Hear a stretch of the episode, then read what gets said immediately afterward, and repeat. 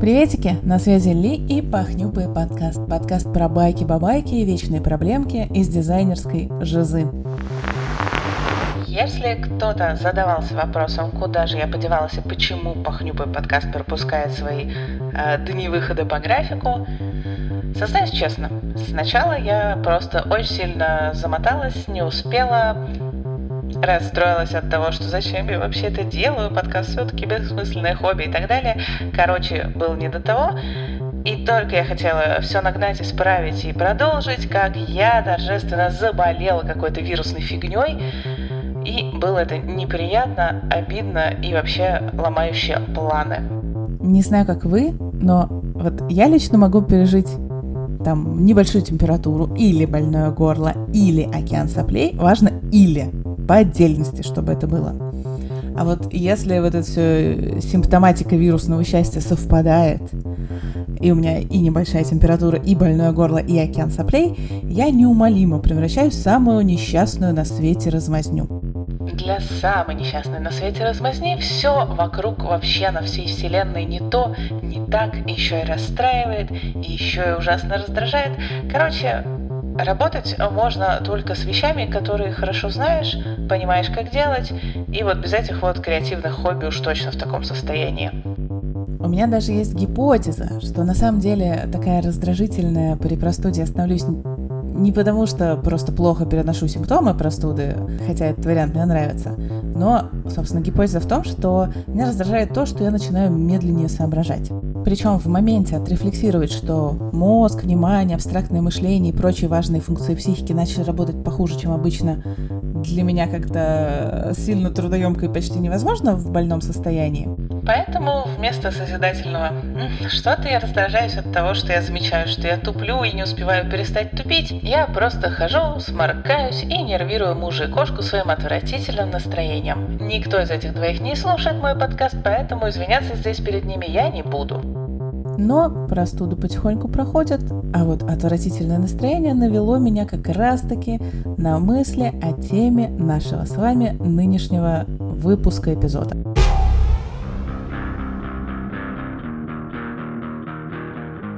Ladies and gentlemen, boys and girls, позвольте представить вам тему. Тему загадочную, частенько тему негласную или непроговоренную, не установленную правилами, но существующую где-то во всех нас. Тема этого выпуска эпизода – что-то про рабочий этикет. Знаете же мем про то, что а, я слушаю просто скучную встречу, которая могла бы быть имейлом, а имейл на самом деле мог бы просто быть сообщением в мессенджерах. Вот в моей голове этот мем отлично раскладывается на несколько пунктов, о которых бы я хотела позанудствовать. Или подискутировать, или поспорить, или просто поорать хоть в куда-нибудь, потому что что-то как-то... Что-то как-то. Давайте для начала сразу определимся с тем, что гибрид — это теперь наша жизнь. А, да, есть рьяные фанаты офиса, да, есть рьяные фанаты удаленки, да, есть места, в которых гибрид по тем или иным причинам невозможен, но мы с вами про дизайн. И будем честны, в дизайне интерфейсов гибрид — это наша новая реальность, потому что есть плюсы потусить в офисе с командой, есть плюсы побыть на удаленке. А еще жизнь никто не отменял, и Ник ночью будет помянут, но спасибо ковид, что научил весь мир тому, что вообще-то иногда человек вполне эффективен на удаленке. Так вот, back to topic. Пункт первый. Камера. Включать ли камеру? Не включать ли камеру? Чертова камера. С одной стороны, если ты вежливый и классный, и плохо знаешь людей, с которыми созваниваешься, включать камеру вообще всегда было хорошим тоном. Еще было бы прекрасно, если бы у тебя был красивый однотонный фон за спиной, желательно стена, конечно же, а не роскошный вид на какой-нибудь сказочную Индонезию, например.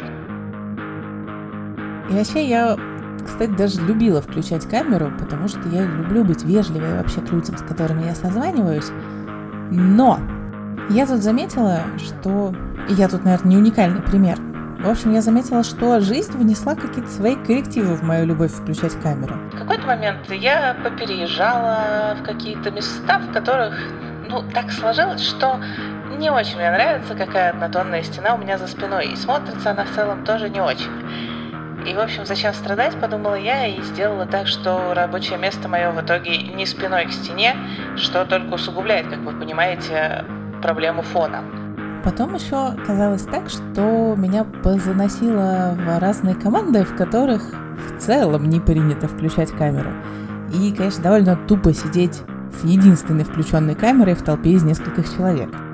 Ну, а третье, наверное, самое вещественное во всем этом, это то, что ради одного вопросика на 5 минут врубать постоянно камеру довольно тоже глупая идея, которая только отвлекает потому что это целое плюс одно действие, и это просто усложняет для тебя задачу быстренько созвониться и что-то обсудить. Короче, необъяснимо, но факт. Нахожу себя в лагере противников включения камеры в нынешние времена. Понимаю, конечно, что людям приятнее говорить с картинкой, чем с просто заглушкой отсутствующего видео, но, блин, больше я не тот человек, который, входя зум-комнату, включает камеру и задает тон. С одной стороны, я думаю, что это скорее вредная привычка, которая во мне завелась, и, наверное, неплохо было бы от нее начать в какой-то момент избавляться. Но, с другой стороны, возникают у меня мысли, что, как и гибрид, это наша новая реальность, что на самом деле всех уже достало включать камеры, и, может быть, просто скоро люди научатся не испытывать дискомфорта, разговаривая с заглушкой отсутствия видео.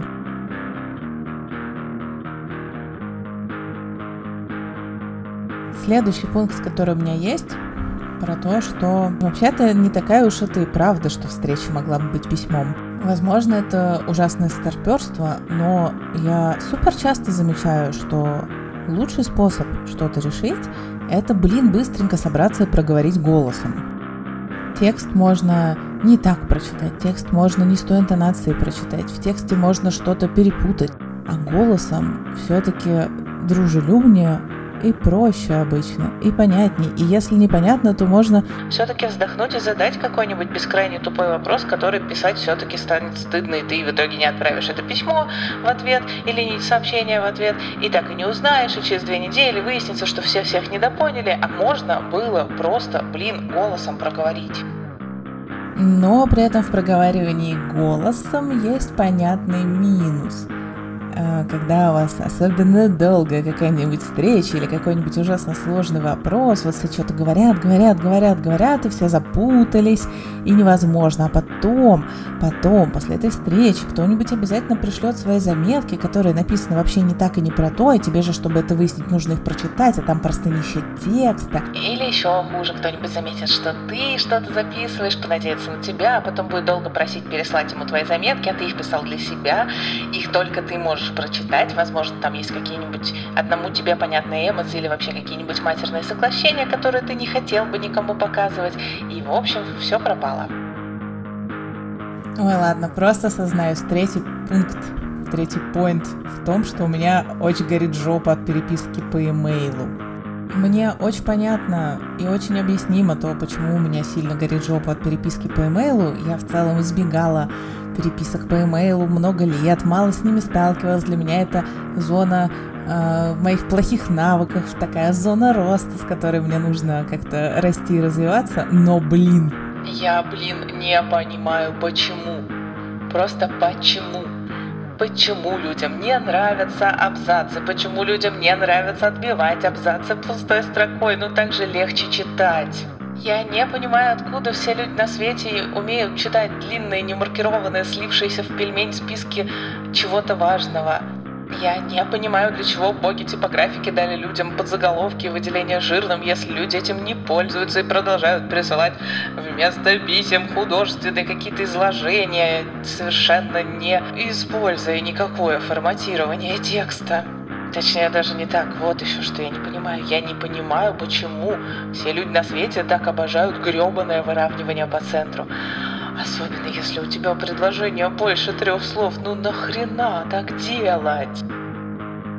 Фух, Извините, ну вы поняли, это крик души. Я, конечно же, утрирую, и, конечно же, э, нету никаких всех людей на свете, мы все помним об этом. Но если вдруг кто-то из тех, кто слушает Пахнюпый подкаст, все еще выравнивает что-то по центру, что дольше трех слов, пожалуйста, перестаньте. При этом, если честно, поорать, конечно, всегда приятно, но помимо вот каких-то базовых проблем с тем, что тяжело бывает читать тексты просто визуально, или просто потому что люди, может быть, не очень хорошо пишут. Да, будем честны, я сама иногда не очень хорошо пишу, мы все иногда не очень хорошо пишем. А, но помимо всего этого, я еще замечаю проблему с тем, что я не очень понимаю, как читать длинные ветки переписки, в которых там какая-нибудь простынища, потом два ока от разных людей, потом снова какая-то простынища, и все на все ссылаются. При этом как будто бы это какой-то скилл, которым люди владеют. Вот что я замечаю. Ну, либо люди говорят, что они им владеют, но я склонна верить к тому, что в мире много интересных скиллов больше, чем в то, что люди любят приврать. Планирую с этим пунктом, как домашнее задание, перечитать как следует от души новые правила деловой переписки, потому что кажется, что у меня какое-то вот горящежопное количество вопросов накопилось к этой книге, и, возможно, возможно, с этими вопросами она не покажется мне такой очевидной, как когда-то, возможно, я прям, правда, что-нибудь в ней открою. По крайней мере, надеюсь на это. Но если вдруг кто-то знает какую-нибудь книгу про деловую переписку получше, а, я буду очень рада, если вы мне ее порекомендуете, потому что вопрос у меня, правда, есть, и хотелось бы что-то узнать об этой теме. Ну и давайте последний пунктик на сегодня про переписку в мессенджерах, про то, что что-то могло быть просто сообщением в мессенджере. Невозможно недооценивать, конечно же, важность мессенджеров в нашей жизни сейчас, но, блин, да, это не популярное мнение, но я на самом деле очень люблю, когда есть просто корпоративный мессенджер. В идеале, конечно же, Slack, обожаю Slack. Очень много лет его не видела, очень по нему скучаю но не суть.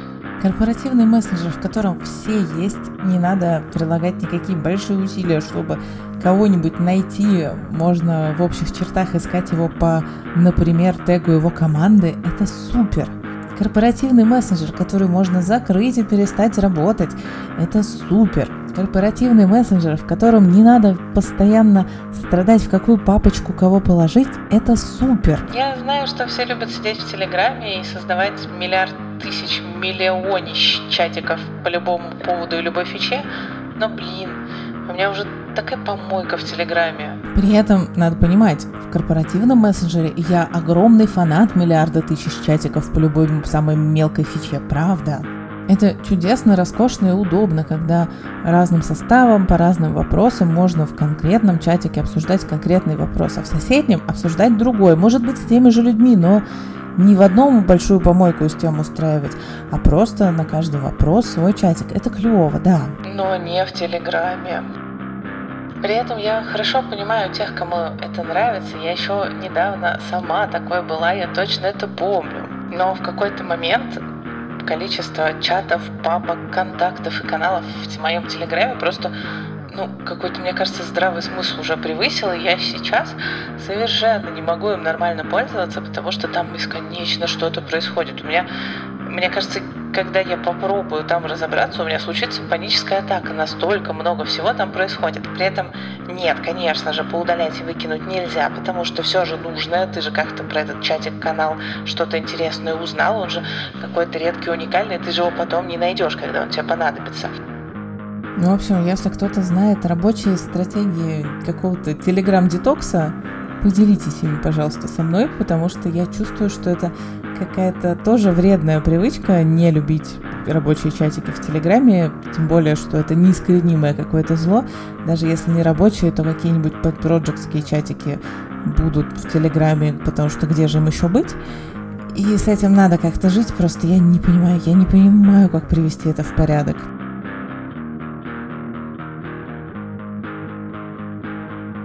Короче, такой какой-то выпуск, эпизод про что-то, про рабочий этикет. Наверняка про эту тему можно было бы раскрутить и разогнать поинтересней, но сорян, барян, я еще даже не до конца выздоровела, поэтому не судите строго. Надеюсь, что-то интересное все-таки было. Буду рада, если у вас будут для меня какие-нибудь истории или советы об этой непростой, как мне кажется, теме. Еще буду очень рада вашим оценкам и отзывам. Пожалуйста, давайте продолжать врываться в чартовые топы. Это не знаю, зачем нужно, но, блин, так круто. И небольшое объявление напоследок. Хочу предупредить, что второй сезон Пахнюпова подкаста я планирую скоро заканчивать и снова брать каникулы, потому что все-таки иметь подкаст как хобби – это довольно утомительное занятие, которое отнимает очень много времени и сил. Очень хочется поотдыхать и перезарядиться, и, может быть, даже перепридумать как-нибудь формат на третий сезон. Так что пока у нас впереди есть еще некоторое небольшое количество эпизодов, самое время написать мне, если вдруг вы хотите на какой-нибудь вопрос или на какую-нибудь тему получить выпуск эпизод. Написать можно в комментарии к подкасту, например, на Apple подкастах. А еще можно написать в запрещенной соцсети. Мой ник, напоминаю, или .fairytale. А если вдруг вы выложите сторис, в которой тегните меня и приложите ссылку на Пахнюбый подкаст, то я буду ужасно счастлива и обязательно сделаю репост. И шансы того, что сделаю и эпизод тоже просто космические будут. Все-все, закончили с типичным креаторским шантажом. Спасибо вам за внимание и еще услышимся когда-нибудь во Вселенной.